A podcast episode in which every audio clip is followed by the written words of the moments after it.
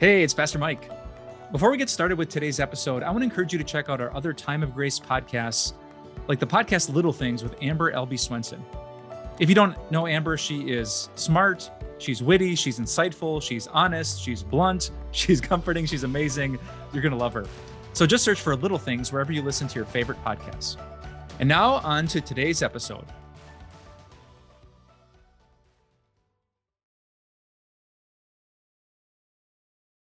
Uh, this week, we're talking about burnout at work and what makes an employee who is not burned out. Number one is your identity is in Christ and not in your work.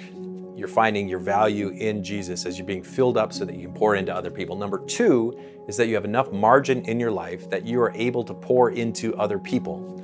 So recently, my daughter and I took a trip to Disney World, just the two of us, and we went and one thing you have to know about Disney is the estimated ride times are a complete lie. So you get in line and it says 55 minutes and you get there in 20 and you think, I have just gamed the system. This is amazing. There's only one time it was even close when they announced over the loudspeaker that the ride was running at like half capacity and a lot of times standing in a singular spot, but we still actually got on the ride under the estimated wait time. So why is this? Disney is not stupid. They are putting margin in their estimated wait times so that you're not frustrated if something comes up. Do you do that with your life?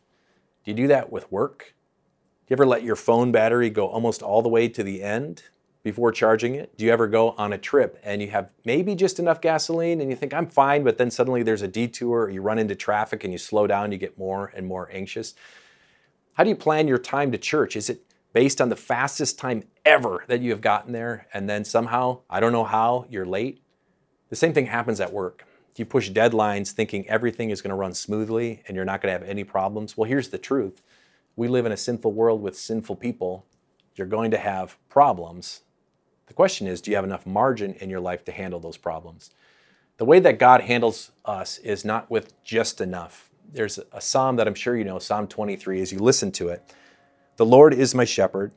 I shall not be in want. He makes me lie down in green pastures. But we're going to jump to verse 5 and listen how God talks to you. You prepare a table before me in the presence of my enemies.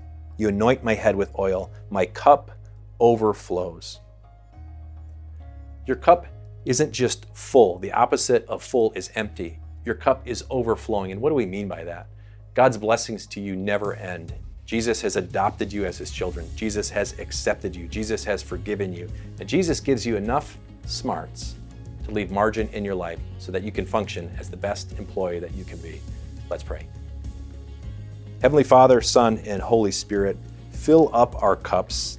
Let our cups overflow with your grace and with your courage and the Holy Spirit so that we can take on the day and the challenges that we face. We make all kinds of bad decisions, and sometimes we squeeze things a little bit tight. In those moments, help us take a moment to know that you have filled up our cups so that we have enough in us to be able to pour into the people in our lives. We ask this in your name. Amen.